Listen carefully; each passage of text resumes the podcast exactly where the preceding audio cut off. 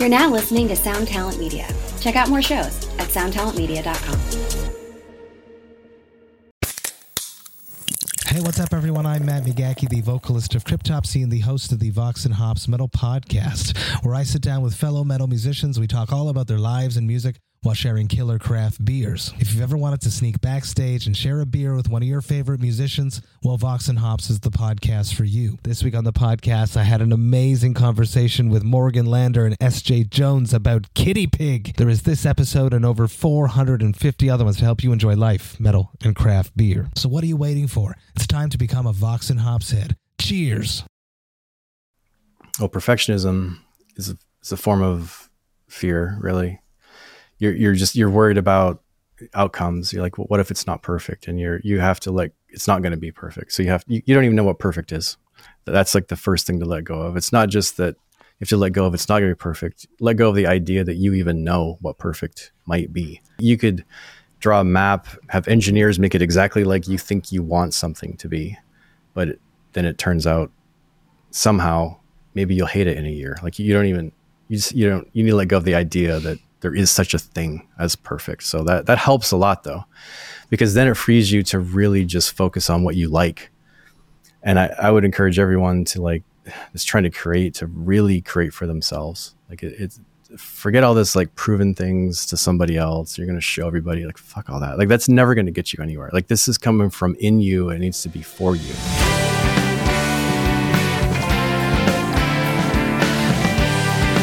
Ladies and gentlemen, my name is Benny Goodman. You're you're here at 2020 with Cory Peza and Siobhan Cronin. What's up, guys? Hey, how's it going, Ben? This week is great because it's brought to you by V8 Spicy Type with it's not low sodium. I'll let you know that. Um, all I, that I refuse to be sponsored by V8. That shit's gross. it's delicious. I'm gonna it's ruin, like 13 I'm gonna ruin whatever sponsorship opportunity we ever had with It's a reconstituted juice thing. But I'm very excited this week because we have such an amazing human being. Like, I mean, this guy, like, just the way he's just going through life. Like, it's a zen way to be. And his success with all the things that he does, especially with music, but like his philosophical understanding of Randy Rhoads, which, by the way, I have a, hundreds of these original 80s photos of them, all hundreds of them. So, like, when you when you say that, We're scarily say to- similar. it's scaring me. I say to you, the man who brought you Starset, Rob Graves. And so Thank much more having than that. But yes, Rob, And I love glad to have you back you, again. Rob. well, let's be honest. As the unofficial Starset podcast, that's what people really care The about. Starset, yeah. I've heard that rumor about you guys. Well, we left off at the end of the last episode. For anyone that didn't check that out, go listen to part one with Rob. A lot of amazing stories. Um, you know, we kind of left off at the point where you know you'd been working with Red, developed your sound, and you know, sort of eh, getting into the sort of full time producer life. You know, mm-hmm. the, not wanting to do the mm-hmm. songwriter by day thing. So let- let's pick up from there. I mean, what where did your life take you at that point when you sort of realized that this you know you mentioned you were just kind of flying around so- songwriting wanting to get deeper with people do stuff that's more intensive like sort of long-term relationships so what changed at Yeah. that point Um, I I don't know. There, there was like a. I think it was. I think it was actually getting a bit burnout from doing a lot of writing with different bands. And I, you know, I should say like I worked with some great bands and love the songs that I wrote with these guys. I wrote like some great songs with Halestorm and All That Remains. And we had like number ones and all that. It was awesome. And I, I loved doing it with them because I actually get to go a bit deeper. But that's kind of what I realized is like of all these different writing sessions I was doing, the ones I'd really enjoyed were ones like with like Halestorm, for example, where we had written for like months probably together. And we got to go a bit deeper. And uh, it just sort of showed me like I probably want to do like something a bit different than this. I don't want to fall into this, you know, kind of show up at two, write a song and leave and then, then forget about it, you know, and I wanted to connect a bit deeper with it. I, I don't know. There was, it was just sort of a, a transitory time, I guess. And I, I wasn't, you know, quite sure what I was going to do with my publishing deal and all this. And I, I just kind of decided to leave Nashville. I, I didn't really like the South that much. Uh, I'm from New England, grew up in like Northern Maine. It's like way up uh, at the top of Maine. And it, uh, I just couldn't quite get into the South. You know, it wasn't really connecting with it. And uh, I wanted to get back to Maine. I I had always sort of seen that happening, maybe going back. And again, this is another thing I was told like it was kind of crazy. Like it's going to be hard to get artists to work with you if you're in Maine. It's, but I, you know, if you're starting a music career, I would say yeah, it's going to be really hard to start it from outside New York or Nashville or LA. But you know, if you're established, maybe you can pull something like that off. So. Um, I came back up to Maine. I still had my studio in Nashville, so I was still you know, traveling back and forth a lot. But that move, it just, I don't know, it, it helped get me out of that. It's, you know, the music industry is a bit of a bubble when you're in it because everybody you talk to is in that industry and you're all talking about the same things and the same people and you all know the same people. And it's just, when you get outside of it a little bit, you get some, you know, more perspective and, um, it just helped me slow down a bit and kind of reevaluate just a lot of things I guess, in life. And it was right, it was actually not that long after I came back uh, to Maine that Dustin called me, which we knew each other from. I'd written with him on the downplay stuff. Do you guys talk about the downplay stuff on this podcast? You know, on the on the show we haven't talked much about downplay, but yeah, for anyone listening, downplay was the band Dustin's prior band, and I actually didn't realize that. Bro- Brock's talked about downplay. He, okay, he might have mentioned okay. it, yeah, but yeah. the Starset fans will know for sure. Yeah, so it was a project he was doing before Starset, and we'd written together for that. And let me ask you real quick before you go sure. on: How did he find you? Like, what did that connection look like? Where? How did you guys uh, get together? I think it was our publishers set it up. Well, I think he sought it out. He wanted to write with me because he liked Innocence and Instinct a lot. He liked Red, and he thought it.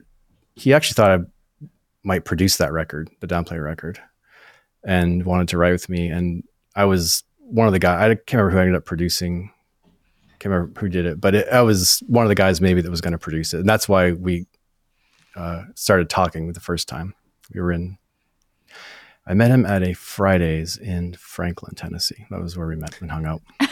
And wow, great! Fun, another funny story about that night. One of the waiters there came up and recognized me and gave me a demo of his band while we were sitting there, and uh, it was oh my god, I can't remember, can't remember his name. It's the Framing Hanley kid, the the singer for Framing Hanley. Um, but yeah, he worked there, and he wow. gave me that demo, which I I didn't. I mean, it was cool, but I didn't pursue it. I guess I should have because they became a huge band. So anyway, Dustin and we had a good talk, and we wrote and uh, we wrote a song that he didn't cut for downplay, but I think Maylene the Sons of Disaster recorded it. I, I don't know. It was uh we just became friends and then I hadn't talked to him in a while. I heard about like because something happened with Downplay where the management changed at EMI and they kind of cut out all the rock bands right before his yeah. record was supposed to come out. It was a real bad blow. And uh, but he just you know was like, okay, what's next? And so he he called and started telling me about this project he had. He just kind of he like blurted it all out. Like uh, I hadn't talked to him in, you know, like probably a year or two. And he's like, okay, hear me out. It's like a space thing. And he starts telling me all about it.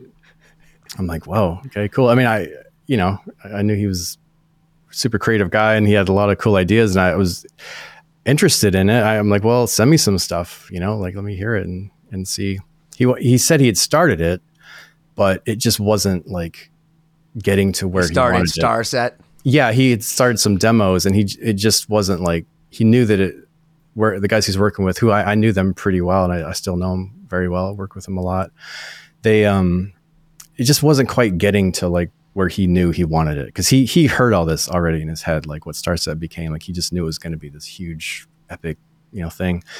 And uh, but you know, he sent me stuff, and I'm like, this is like really good you know, I immediately loved it. Like it wasn't like a thing where I had to think about it like at all, really. Like it was, and that just happened. Like Red was like that too. Like there was only a mm-hmm. couple things like that where, you know, I just hear it and it's like immediately yes. Like it's just gonna like, there's no question I wanted to to work on it. I so he sent me probably like a telescope.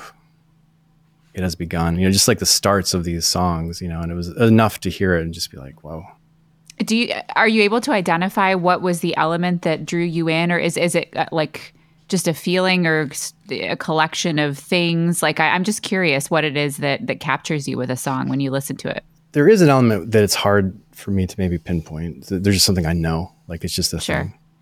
Uh, but I, I I think with those songs, it I don't know. They they had a lot of interesting.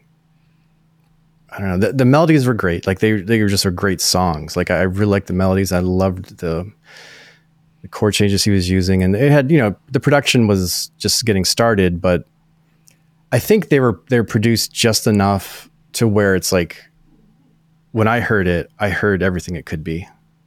Mm-hmm. It was I, like I, I was hearing like pretty bare demos, but they were produced just enough to where like in my head I'm like hearing everything. I'm hearing strings and orchestras and all the different elements we're going to bring into it. Like it just it was inspiring.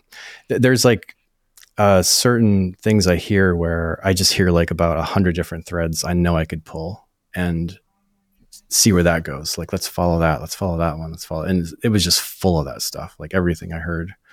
So it was a it was a pretty clear like yes we're gonna I want to do this. So um, I told him yeah, and then we you know started working on it. So that that happened kind of right when I moved back up here. So I was back in Nashville a lot, you know, working on it. So wait, again, for dumb dumbs like me. So synopsis. So it's basically a musical choose your own adventure with Dustin and Rob. Yeah, that's a good way to summarize it. that's what it felt like. You know, I and I didn't know him that well. I, I knew he was, you know, you know, good writer, obviously, and you know, super creative. I like the idea of, of all of it. You know, the the whole concept that he had, and I, I love what I loved is how like he just come back from this EMI thing with downplay, and he just wasn't even like phased by it. You know, like he was just like, okay, I'm gonna do the next thing. He's so super driven, and like when you're working with when you're producer, kind of developing an artist, because I, you know, I've only ever worked with like Red that was unsigned, and you know, there's a couple other you know bands I did a little demo or two with, and that maybe didn't go anywhere. But really, know, Red and Starset are the two main things I did that were not signed. So if you're gonna like work with a band like that that's to get a deal, then you have to know that they are driven. Like they have to make it happen. And uh, so many bands think they're to start working with their producer, and then all their problems are solved. And uh, it's you know it's really the band that's going to have to make it happen still. And I could just tell that like Dustin was very on that course. Like he was not going to fail. Like there was no way. And I I don't know. It was just great to see it. And I yeah, I was glad that, that he asked me to do it. And once you got into the room together, what did that look like when you first dove into those tracks and started working together? How'd that go? we're both fairly dominant creative personalities um i guess when we're in the room together and it's i don't know it's, it, just kind of like when you're writing or or producing something it's I, I can you know usually so if you're producing something everyone's looking to you anyway so you sort of you really need to be like on course there's not a lot of room for like dithering and trying to like this choice or that Dithering. choice it's just decisions well, dithering, it's it's so it's the difference between choice and like decision. So like you know, with, with choice, it's like it might be wrong. Like you're kind of it could possibly be a mistake to like which thing should I do? And uh, it's you have to get rid of that idea. It's just like it's not. There isn't really going to be a mistake. You have to, it's not like this this or that. It's just you make the decision. Like you're not too worried about it being wrong. It's so it's a decisiveness, I guess, and he can be like that as well. So we're you two guys like that. So, but there wasn't a lot of clashing uh, really because even though we're both similar in that way, there's there's a lot of trust that in it. We didn't ever really need to talk about it. It just was something that we fell into naturally where um, he, if he's saying that he wants to do something and I, I don't quite I'm not sure about it. It seems like a weird idea to me, maybe. But I, the, I trust that he's got something in mind, and I trust that if I don't like it right away, that maybe, maybe I'm not getting it. Like there's so there's a lot of trust that I'll put into him, and we'll we'll pursue something. And I, he's pretty similar, I think, with me. Like he might not. He knows that sometimes I need to take a circuitous right a route around things, and it takes me it might take me a few iterations uh, to get to like the the place I'm trying to get to, and he's pretty patient with like letting that happen. And if there's something I really hate, and I let him know that like I don't really want to do this thing, then he's like, "Cool, we won't do it. And it's and it's like that with both ways. It's just like there's like this point where we reach where we, we'll go back and forth and argue about this pre-chorus versus that pre-chorus or this or that. But then there's like this point where, you know, if I I'll hear a bridge and be like, that bridge is absolutely not going to work for this song. Like we have to do something different. Even if he likes it, he trusts that I'm probably hearing something that he's not, and we're good with it. And then it's the opposite he'll tell me he wants some crazy like genre shift into a pre-chorus or something. And i'm like you what? You want to drop into like a like a techno build here? Like what? Okay and then you want to do um in like in my head i'm like i would never have thought of this and it doesn't make sense but like i trust that he's hearing something there and i have to pursue that. Like i have to like see what's there because he's pointed to like a rock and said there's something hidden under there. You have to go find it. That's almost what it's like. I'm like okay I'm, i need to go look now. Let's see what this is. And then it's fun because then it's like a it's a whole challenge. Uh, so with with vessels more so than transmissions i think that was you know we did way more stuff on vessels like that like just crazy out of the blue stuff. And it was it was fun because it was a it was a long record to make but it was also that kind of it was a discovery. Like it was just like, what can we do here? That's like, uh, kind of left of center and kind of crazy that no one expects, but actually seems in retrospect after you hear it, like, oh yeah, that worked. That seems kind of natural.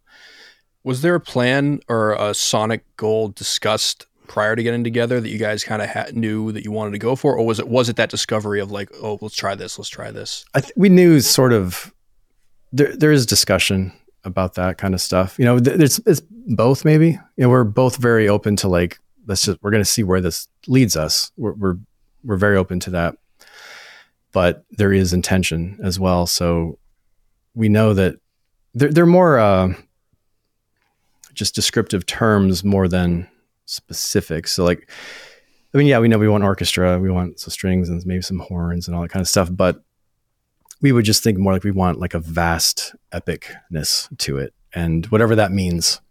And there's a lot of things that can be that. So uh, we we just kind of that was the early descriptive terms that he was using for me. It was like we want it just like epic beyond belief you know just uh, kind of a huge uh, vastness to the sound. And then we really pushed the genre shifting. So that came in on vessels where that was also intentional. Like we knew we wanted to like kind of push it. Like when we did something heavy, we wanted it to be very heavy. And when we did something that was kind of like pop, we wanted it to be like very pop. We wanted to sound like the Weeknd or something. Like it was, uh, so that was without getting super specific of what we were going to do. It was just this general comment of like, when we do a, a genre shift into something else, we want it to be pretty extreme in that direction. So whatever that happens to mean for the part we're working on, you know, That's we great. just figure it out and we just let that kind of guide us. It's like, how far can we take it? Have we taken it far enough? Can we go further? And also for me, a lot of things tend to come together at the end of projects. I'm like a, some sort of like a finisher with things. Like I, I'd like to really, things can change. Like a song can drastically drastically change at in the last like couple days. It can change in the last couple hours that before I send it to mix. Even if I've been working on it for months, there, there's just something about that last kind of few pieces of the puzzle where it it's just like a little thing that happens and it all of a sudden it's like oh it works. So that can be a challenge with you know artists sometimes because they it's you know I want to make it get done a little quicker for them so they can hear what it's going to be like. But I don't even know what it's going to be like because we haven't figured it out yet. It's just, it's like a, I don't know. It's like a thing where you have to just keep digging, digging, digging, digging. And sometimes it just takes a while. Well, that's where the trust comes in too, is just trusting that that, you yeah. know, that is how you do it and that you pull it off. And that's, that's part of what the partnership you make, I suppose, you know, in formulating that relationship. I think you like very eloquently, like kind of exemplified the mystique that is Starset. So basically, it sounds like Dustin's a visionary, and then you're the guy that's like, I got to get that through the speakers. Like, there's so many times I call Corey, like Corey's yeah. that guy. Like he'll he'll work with Shannon Larkin, who's just like, wait, I had a dream, I wrote it down, I had a vision, and what Corey sent me. Um, it's like fucking Macho Man Randy Savage shit. Like, but Gogan, and, and he, but he's serious, and I and I love it because it's it's real. But he has to figure out like, is it the forty hertz? Or is he talking about the forty hertz? And like that's what Dustin seems to be doing to you, and the Starset messengers and universe like it's a universe mm-hmm. there's a vernacular to this band which to me is just ridiculous like other than kiss which is just blatantly just this elitist capitalistic band starset is the most like world full inclusive experience five star resort of a band. We have literature we have messengers we have lingo and it's brilliant man. Like hats off.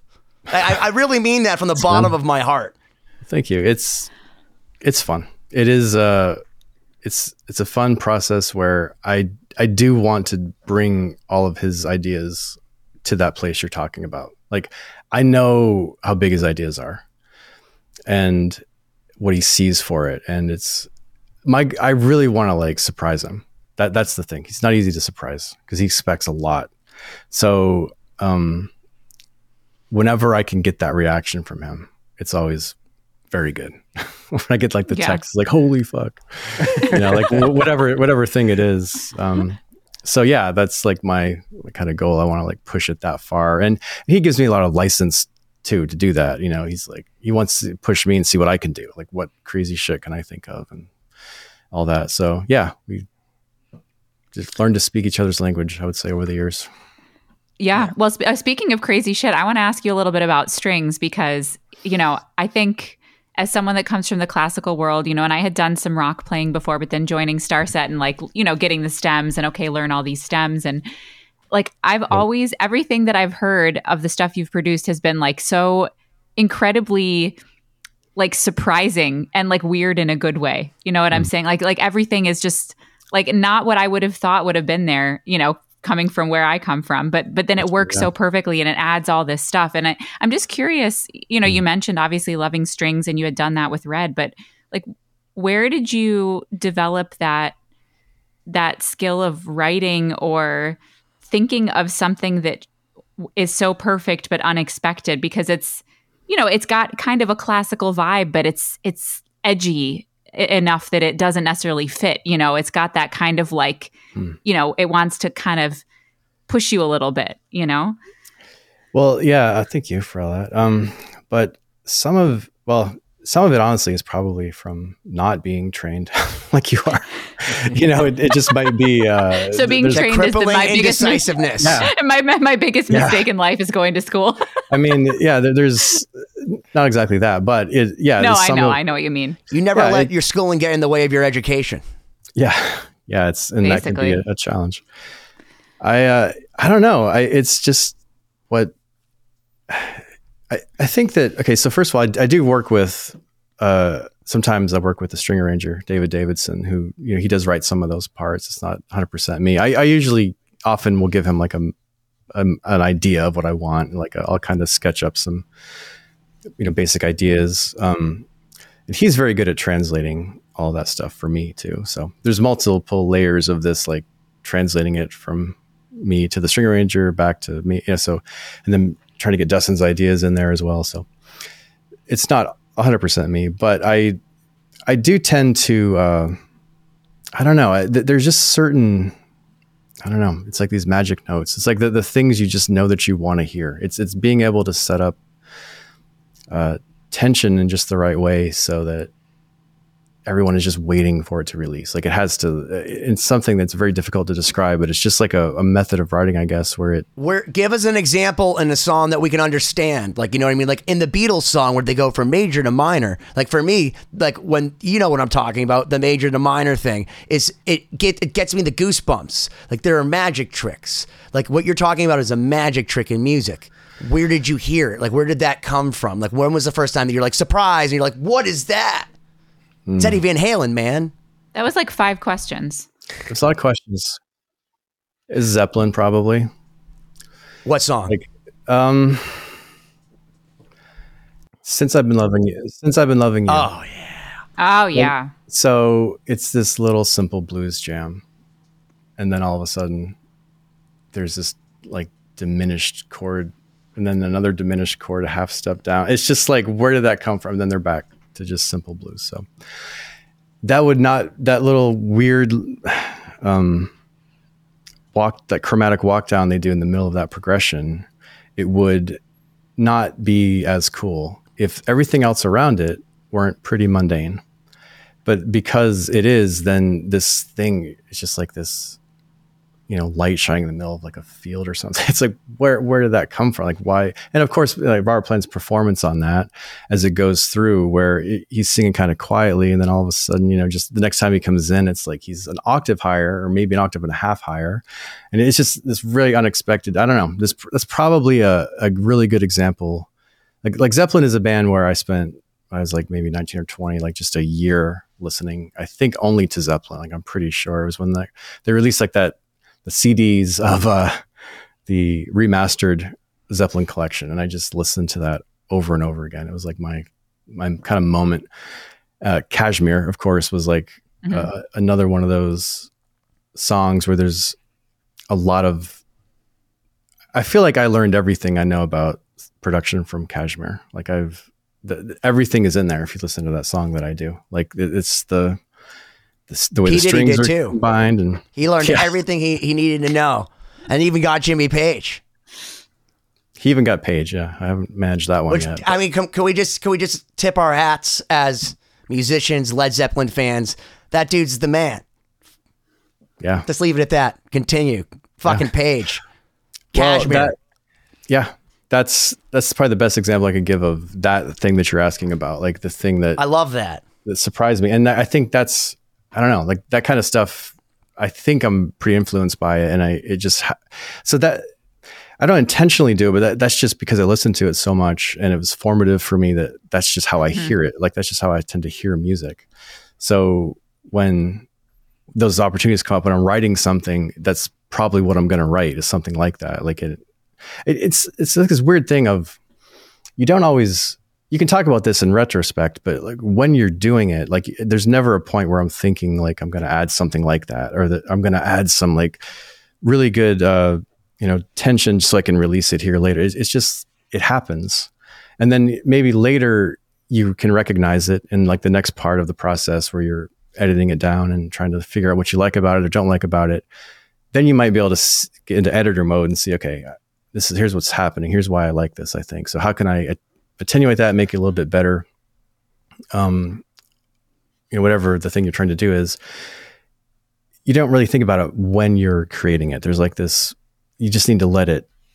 How do you hear it? Let that come out, and it just. I tend to write that way without thinking about it, and then I might go back later when I'm at, when I'm in thinking mode, and I'll make them even more like a, like whatever I happened that I liked, I'll make it happen even more. So that that's when it gets a little fun. So yeah, can you expand on that? Like your writing process and like and producing process sounds like there's like clearly defined steps the way you're saying it right now. Well, yeah, I mean, I've it wasn't always that way. I only in recent years. Like I really I just I probably went through a lot of time where I didn't really want to understand much about creativity. I probably thought you could mess it up way easier than you could fix anything and make it better and because of that, it was like this kind of crazy, chaotic sort of process for most of you know my creative life. It was actually when I started. Uh, I was doing getting into writing. I've always kind of liked to write, you know, fiction, and I was getting a.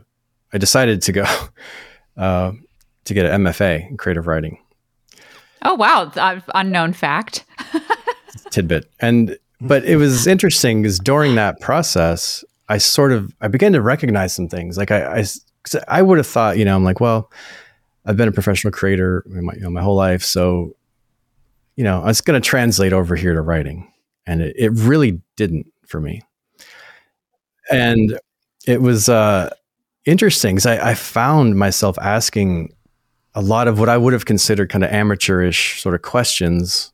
If someone were asking me questions about music, like what do you write first, lyrics or melody, that kind of stuff? I'm like, I don't know. You just fucking write whatever you need to write at the time. Like you just do the thing. But like I was asking like the version of those questions for maybe fiction writing. And it hit me like, holy shit. I'm like, there's an opportunity here for like maybe the amateur fiction writer in me to ask the professional music guy some questions and i can almost have this like dialogue of like why does it work over here and it doesn't work over here? Always. And uh, just through thinking that was kind of the thing that set me off in thinking a lot about certain like the process and understanding you know parts of the process. But it it really for me it boils down to like um i there's initial there's a, an initial creation moment where you really want to be out of your head as much as possible. You don't want to be thinking. You want to like let it sort of you want to guide whatever's happening. Like if if uh, a good example would be if you were sculpting maybe and you're using a using wood what's the grain of the wood suggesting to you that this piece wants to be? All art can do that you know so music whatever it is you can just sort of let it happen to some degree and you're kind of guiding it you, you're not you need to force it you don't need it to be anything you're just going to let it be what it wants to be.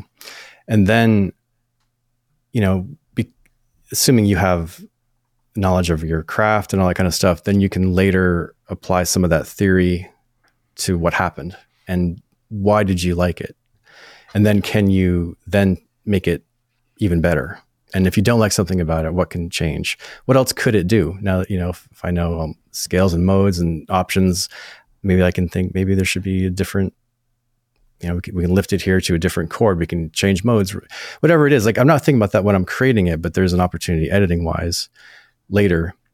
And then it's just some kind of a i guess it's oscillating between those those places of sort of being free with ideas and not thinking and just playing around to like okay back to editor guy for a second and then kind of going back and forth. But i there's this thing you can do i call it sandboxing and it's not a good thing where i tend to do it in writing and i, I can do it in i can find myself doing it in music where you're just kind of pushing ideas around and it usually happens when you're just kind of thinking about the the thing that you want to do uh, you'll you'll tend to like not really uh,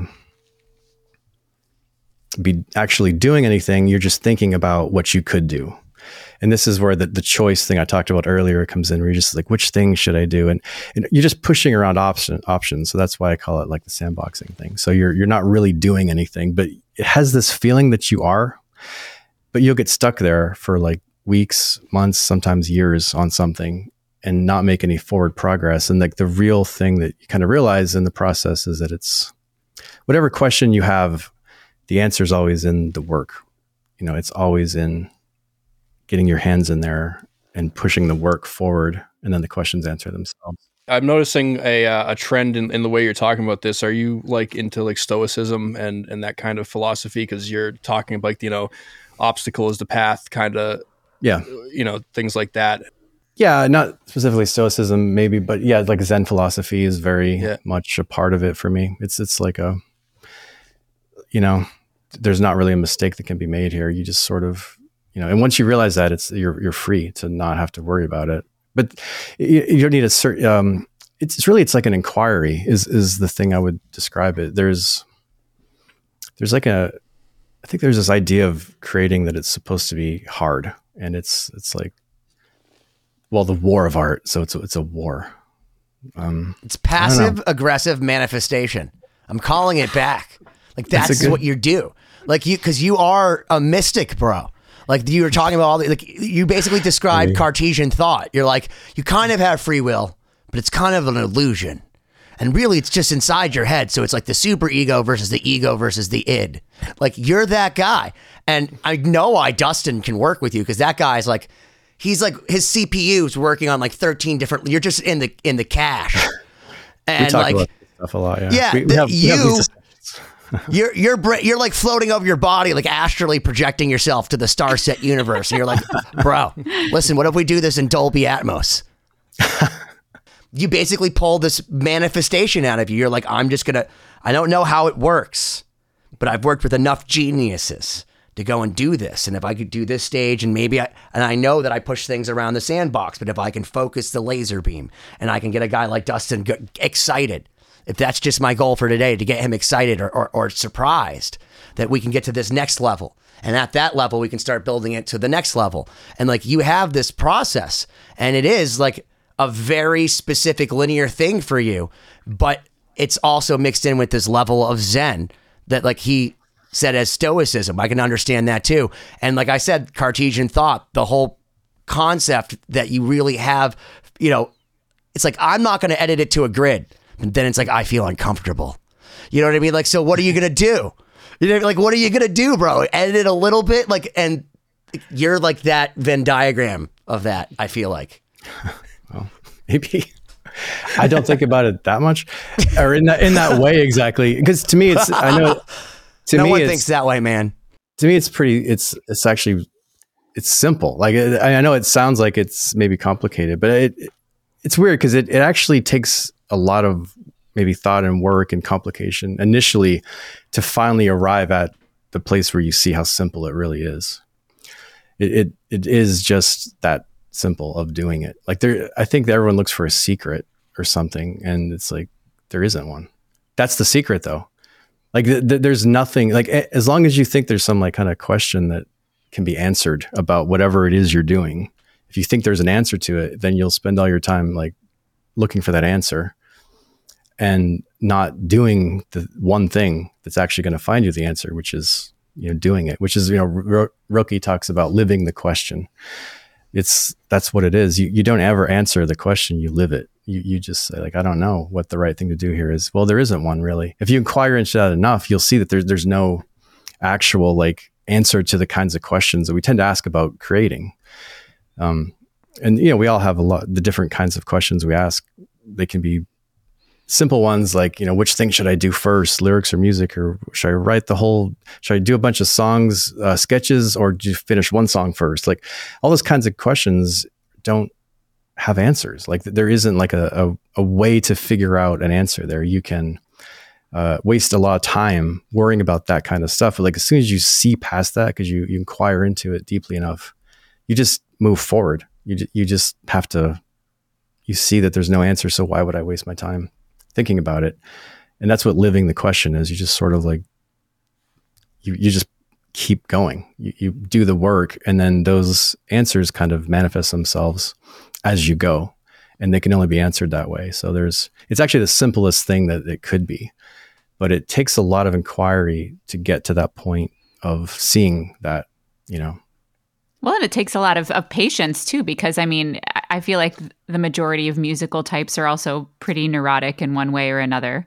Um, yeah. And I think it's hard to find peace with that willingness to let that time pass to discover that, you know, because there's always the anxiety and worry of like, oh, well, I have to do something. And um, yeah, but yeah, kind of the yeah the crux of it is you that's that's part of what you have to do to get to what you need. So it's it's difficult to reconcile that yeah, it's uh, I again I I didn't really do this for most of my career. It's only been the last like four or five years, and it really only happened because of the writing thing, where I'm like, oh, I see that there's a disconnect here, and that made me really want to understand it. I'm like, well, why would I ever feel like I want to do something creatively but not do it? Like I, refuse to accept this idea of that's just how it is, and there's something called resistance of well, fuck that. I want to know what it is what is it? Why is it happening? And it was this inquiry I had into that that really showed me like, oh, we're just talking about fear and fear of a lot of different things. It's ultimately it's fear of our own, you know, finitude. Our, our we're we're not we can't do everything, and we we're limited by what we can do. So everything is sort of this manifestation of that fear, and we have all these beliefs about um, that our work might be bad or might not be good enough, or we have all these ideas that we want it to be. And what if it's not that? And that just gets, we get so wound up. But you can, if you are willing to, you can go into all of that and see how it all unwinds. And that there just, there's no and ever in like worrying about an outcome because you can never possibly control it. And even if you could control it, you don't know if you want that outcome. You know, the best thing in the world. Control what you can control. Yeah, if you can control anything I don't know if you can.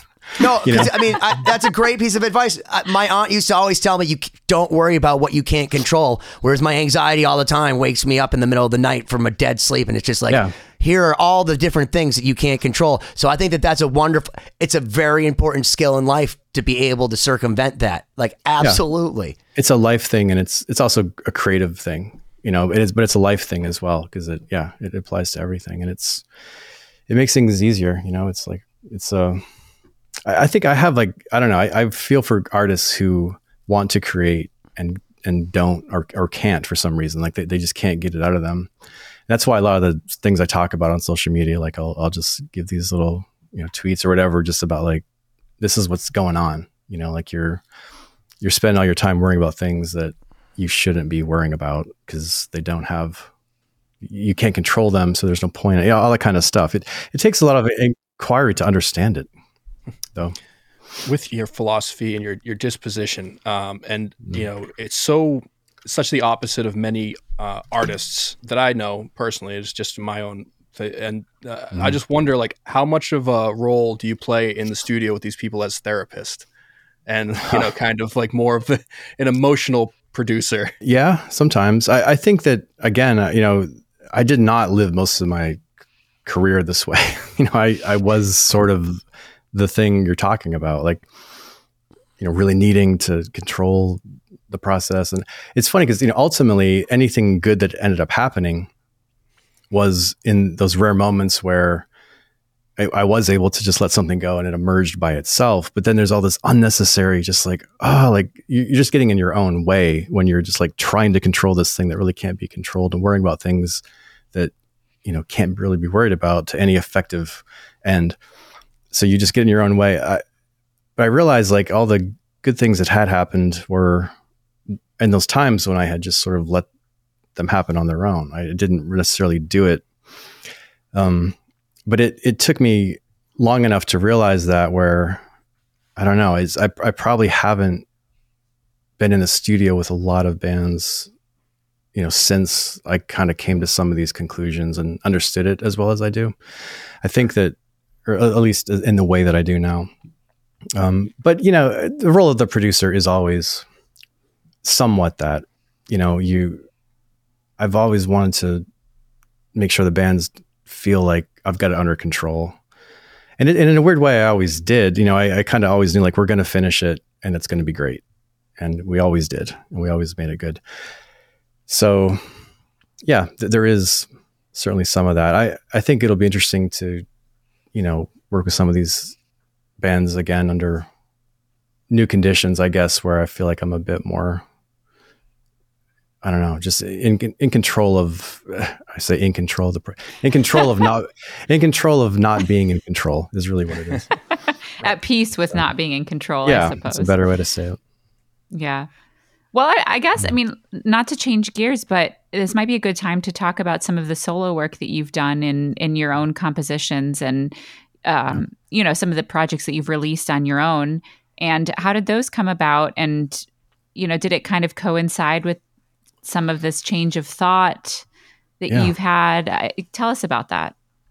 right before COVID hit. It was uh, throughout 2019. I I started doing uh, just some piano improvisations, and it was like a definitely like a, a thing where I woke up and had the idea one day, like I'm to just improv a piano piece and then put it on YouTube. I didn't even have a YouTube channel, so I had to make one that day, and it just in the course of it all, it, I, it was a very clear idea that I just had like, well, I take a lot of photos when I travel. Um, so I'm going to use some like photos from Iceland and just put that as the backdrop of a video and then compose a song, improv it, tweak it a little bit, and then in one day, it has to be one day. And I'm to do it every week. And then before I knew it, I had 10 songs that were done and people kind of asking like, could we get this on a record? And so that was part of I think why I did that and what I was drawn to with it was that it was it felt like such a I don't know like this kind of stuff we're talking about where it felt like there's not going to be any room for like thinking too much about this. It's just gonna let's see what happens. I don't even know if I'm gonna like the song. Like a meditation. It's a catharsis. Did I use that word right, Siobhán? Catharsis? Was that right? Oh, okay, it could be. I mean, yeah, I was Okay. thinking meditation, sort of where you, yeah, it, it's cathartic in a way. I don't know. Let Rob tell us what it was. I think uh, meditative is pretty good. Like it, it felt that way for me, and a lot of people feel Sorry, that.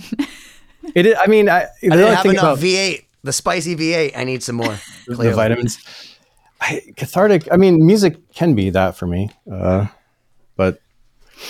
in this particular Cathartic case, implies some sort of that you, you're trying to sort of purge something, though. This this seems like it came from a place of peace. Yeah, his just, like- ideas. I feel like this guy is like a window to somewhere, and he's just a conduit. He's like, I am merely the Ouija board to Mozart, and it's just coming out of me, and I don't know where it comes from. Like he's that guy, like Dustin. They're just like, but the but the aliens, and it's. I love that. I mean, I. Well, you guys are so you're creative geniuses. Like this is like a creative genius thing. That it's irreplicable. So it's again, it's like, oh, you, you want the brown sound? Here's the brown sound. It's Eddie Van Halen's fucking hand. You know what I mean? Like that's why it sounds like that. No, but he All right. understands. Then that's what I love do. about the way that you work. I appreciate that. Siobhán doesn't get it. I, I get it, but I'm just saying back to what we were talking about, which was I may. I, I had an epiphany. Is that the right word oh. too? That's that is right. That is. I right. Good sometimes just need to get it out.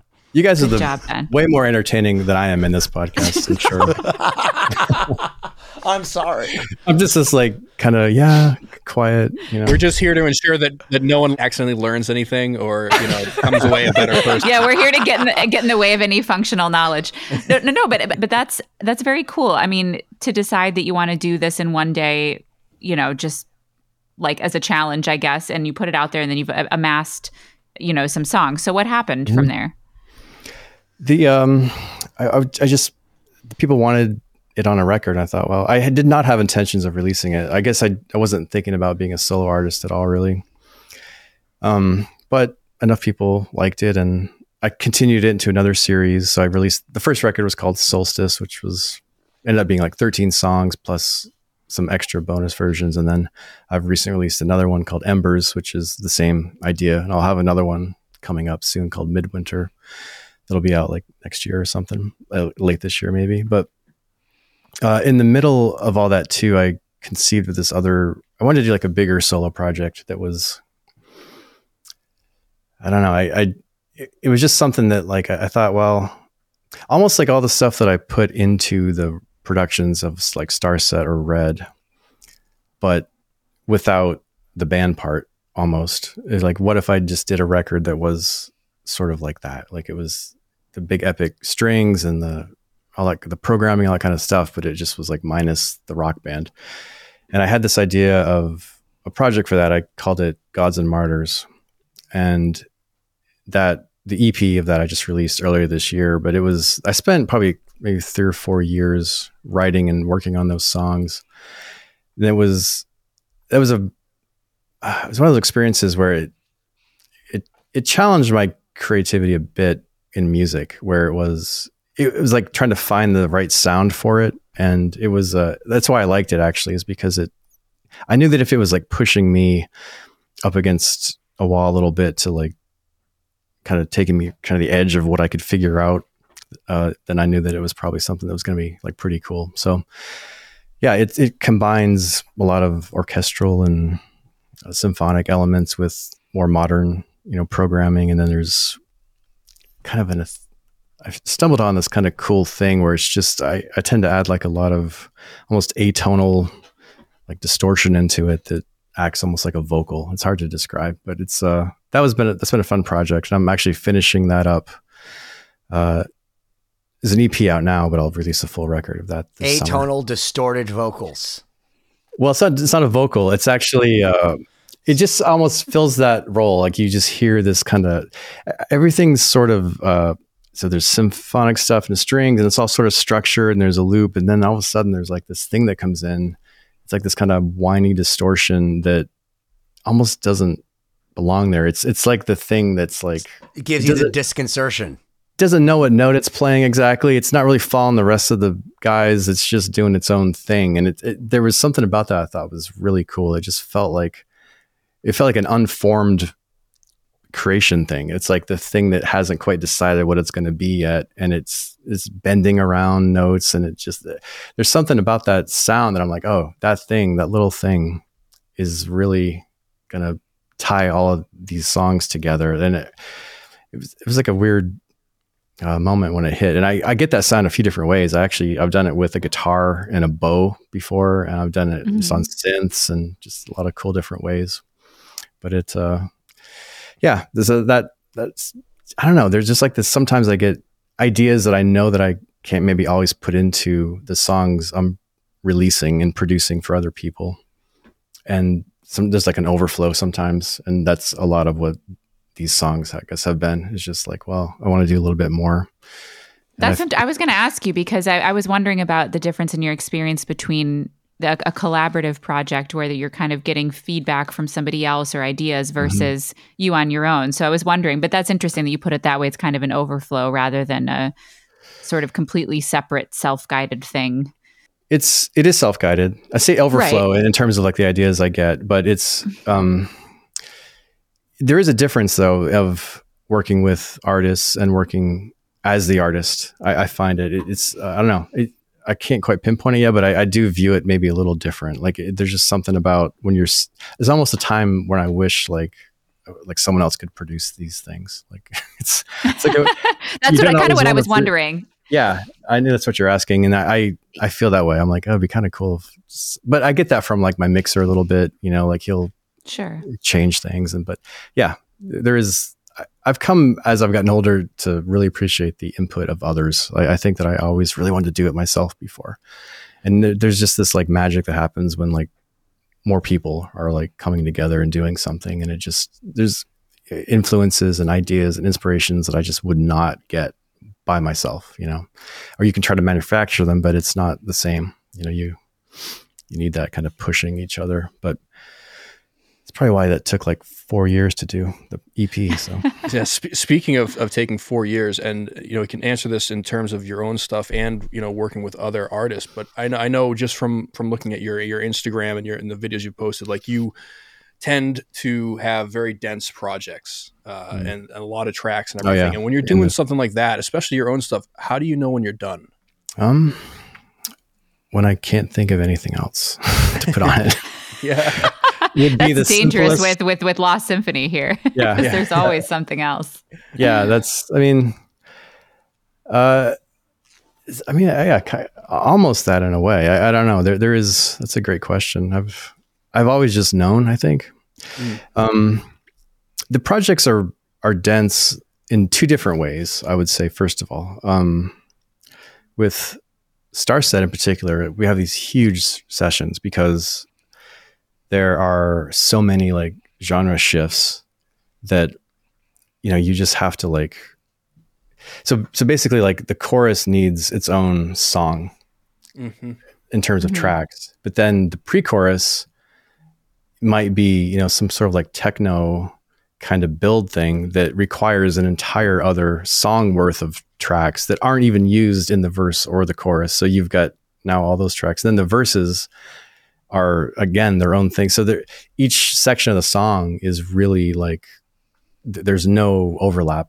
of tracks because the the section sounds so different that you need a whole new set of tracks. So you end up having sense. like 200 tracks.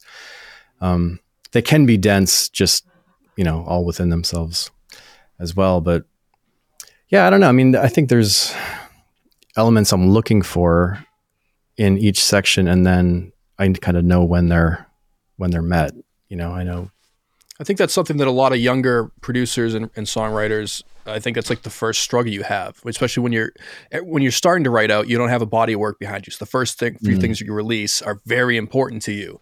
And I think that there's like this thing. It's like, well, do I need to add something else, or is this should I re-sing this chord? Like, there's like this kind of hesitance to put that out there.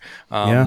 And you know, obviously, at a point, this point in your career, and, and with your philosophy, you're, you're a little more open to letting things go you know, as we wrap up, can you speak to that to someone that maybe is still dealing with that pressure mm. and to like make everything perfect? well perfectionism is a, is a form of fear really. You're you're just you're worried about outcomes. You're like well, what if it's not perfect? And you're you have to like it's not going to be perfect. So you have you, you don't even know what perfect is. That's like the first thing to let go of. It's not just that have to let go of it's not going to be perfect let go of the idea that you even know what perfect might be it could be you could draw a map and make it, you know, have engineers make it exactly like you think you want something to be. But it, then it turns out somehow maybe you'll hate it in a year. Like you don't even, you just, you don't, you need to let go of the idea that there is such a thing as perfect. So that, that helps a lot though, because then it frees you to really just focus on what you like. And I, I would encourage everyone to like, is trying to create to really create for themselves. Like it, it's forget all this like proven things to somebody else. You're going to show everybody like fuck all that. Like that's never going to get you anywhere. Like this is coming from in you. It needs to be for you. It's always that. And then then you give it to other people after that. You know, it's you don't always keep it. You you do want to give it out, but the the impetus for doing it really needs to be it's it's always something that you want to hear you want it has to escape you. Like it's something that should be like what's that thing that has to get out? I, I would always uh, any idea like that that you're if you're trying to shape it too much it's i don't know. There, there's this idea of uh, if you can let something go then if you can like live with yourself then you should if you let it go then you should just let that go immediately and stop wasting your time. And then find the thing that you you can't let go. Like the thing that you have to actually you can't let go of getting it outside of you. You have to like create this thing. Like that's the thing you're looking for. And uh if you latch onto that then you're on you're on this path of doing the thing that's for you. And then I guarantee you there's going to be other people who will love it. So I would say trust yourself, you know, first and foremost, because you can't get in this habit of trying to create for other people. So it's uh it, and it, that's a trust thing. It's hard to do that because you know it's you're gonna be you'll feel like what if people think it's bad or if they think it's stupid or if they uh, and it's like well, some people will easy Yeah. to solve that problem. They will think it's bad. Some people will hate it. So it's guaranteed to happen. So great. Now you know that. You don't have to worry about it anymore. And Yeah. then you can just do your thing. Yeah, that's that's amazing advice, and it's I think part of the hard, you know, I guess the hard part of that too is that we have the access to things like YouTube, where it's like, okay, how to make a song, how to produce this, and you really have to make the choice to kind of tune a lot of that out and go inward. And I think that's almost the hardest part of it, you know, is the willingness to mm-hmm. not seek that guidance ahead of time or you know sort of the template or look for the answers before you start it because that that Yep. could be a slippery slope of really being influenced away from maybe what you actually would have created. Yeah. There is uh, the danger of, I think this is, you know, when you, all these kind of like fears of perfectionism and all these things, it, it sort of encourages this idea of like following templates and methods. And I think once you get the understanding of everything I just talked about, of where you you understand you're kind of doing it for you, and you maybe you've let go of some of these ideas of it has to be perfect or has to be anything that you need a certain outcome. You know, you've kind of worked through that. Once you're there, then you can look at that stuff, but you're not re- necessarily doing it for a method or a template. You're you're maybe just thinking of like, is there maybe a best practices? Is how I, I would view it. Like, there's obviously things you know, like if, if you want to learn how to, if I want to learn to, um, say I want to release a piano record, I have to obviously learn to play piano. So there is some element of you, you can learn things and you can improve your craft. But it's, I view those things as more like, what's the place you're doing it from? Like, so if I'm looking at all these things of how to produce a record, how to do this, da, da, like, am I doing it because I want somebody to give me like a, a method or like a paint by the numbers kind of thing?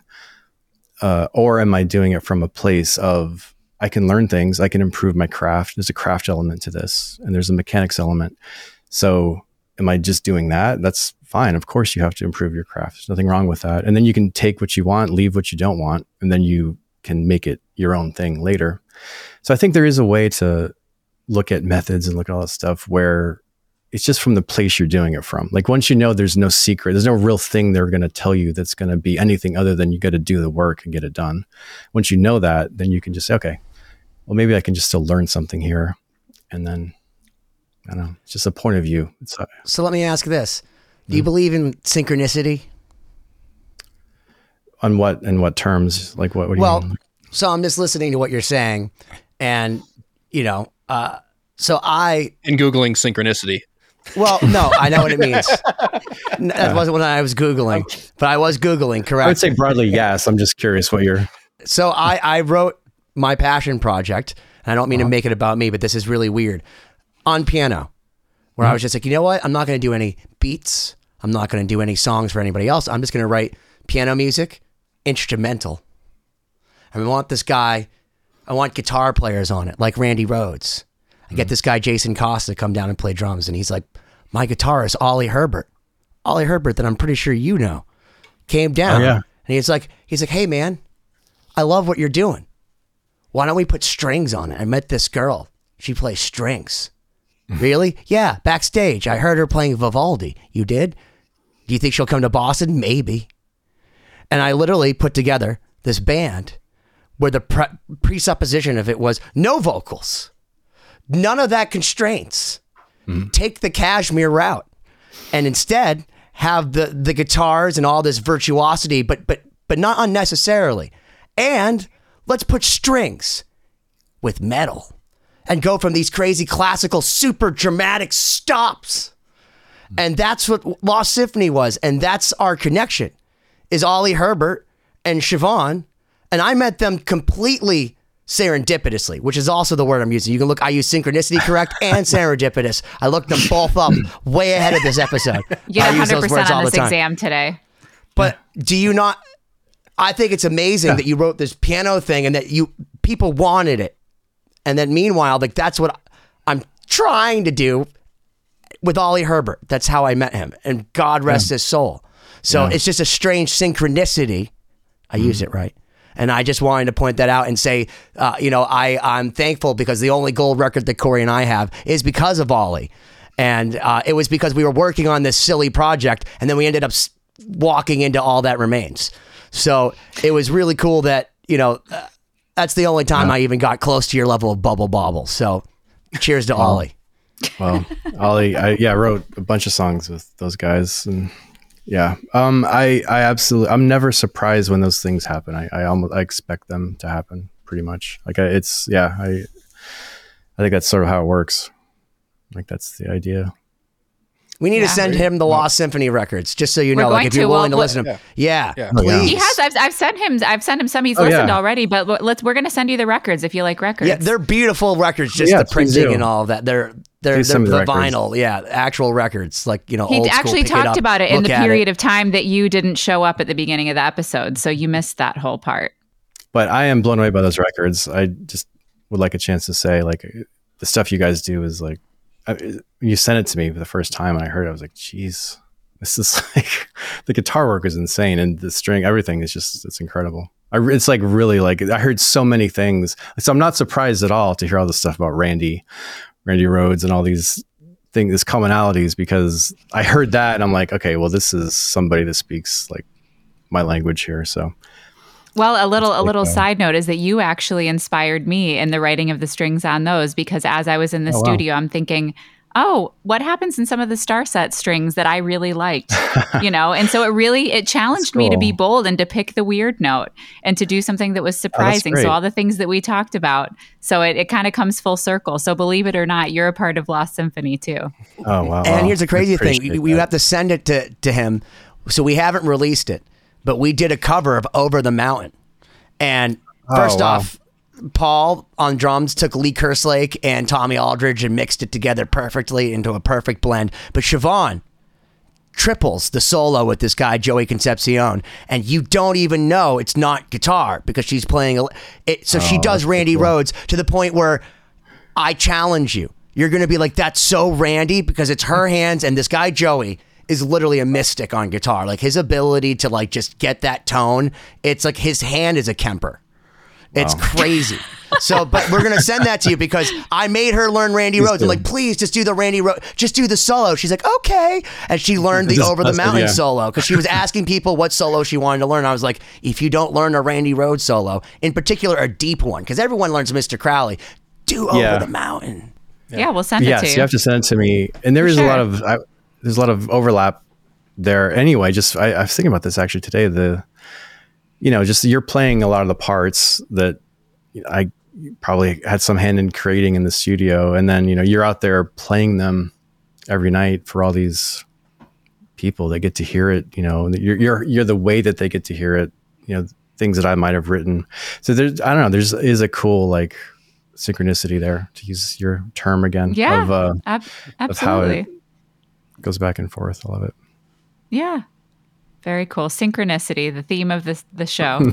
Yeah, Rob, thank you Yeah. for hanging with us. The uh, the amount of things that I've learned. Uh, I thought I was going to learn more about vocal chains and compression, but I learned more Wow. about myself. I feel We'll have like do another one if you want to talk about that. we will. We'll we'll we'll do a continuation. Yeah, I do. I didn't miss it. Let me just put it that way. I, I think that that you've dropped a ton of knowledge on on this episode that people are going to be able to take away.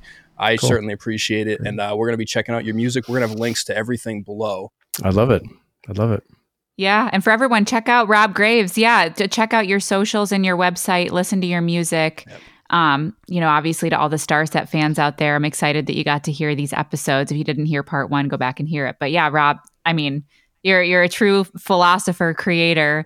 All the words that Ben would like to use that I'm stealing from him right now. It's it's it's such a pleasure to have you on the show. Really.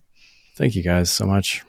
Yeah. Cool. So check Appreciate it. out 2020-d.com, guys, and we'll catch you next time. Subscribe.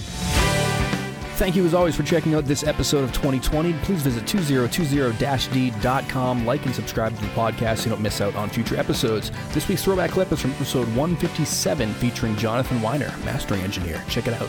Well, I mean, the, the, you know, less is more, and the, and bigger and more established mixers know this. That that it's really kind of about getting stuff in in good shape, figuring out the arrangement. I mean, fig, like the editing that you do before you even start mixing is going to make the rest of it better. And when when people, you know, have so like too many ingredients for the soup, and they're like, well, I have to put everything in there because I have this stuff that creates problems. You know, there's masking. LostSymphony.com, everyone. I was Uh, gonna check say, out our, this our is, uh, new song has 135 tracks. How many how many layers of trombone did we put on this last week? Was it 10? Uh, yeah, I was just editing that today, Oh. actually, and there's yes. So we we uh, we uh, we did not heed that advice. Um, flute the flute yes. was good. The flute was good.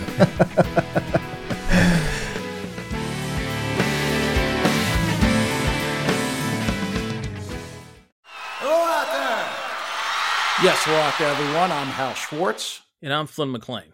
Together, we host None But the Brave, a podcast dedicated to the music and career of Bruce Springsteen.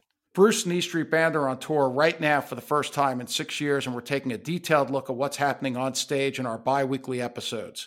We've also been recently joined by some very exciting guests, including rock journalist Warren Zanes and Steven Hyden, Backstreet's Magazine founder Charles Cross, and Barstool's Kirk Minihane. If you're a diehard Springsteen fan, this is the show for you. So please subscribe to But the Brave on your favorite podcasting platform, and we hope to see you further on up the road. Thank you so much. We'll be seeing you.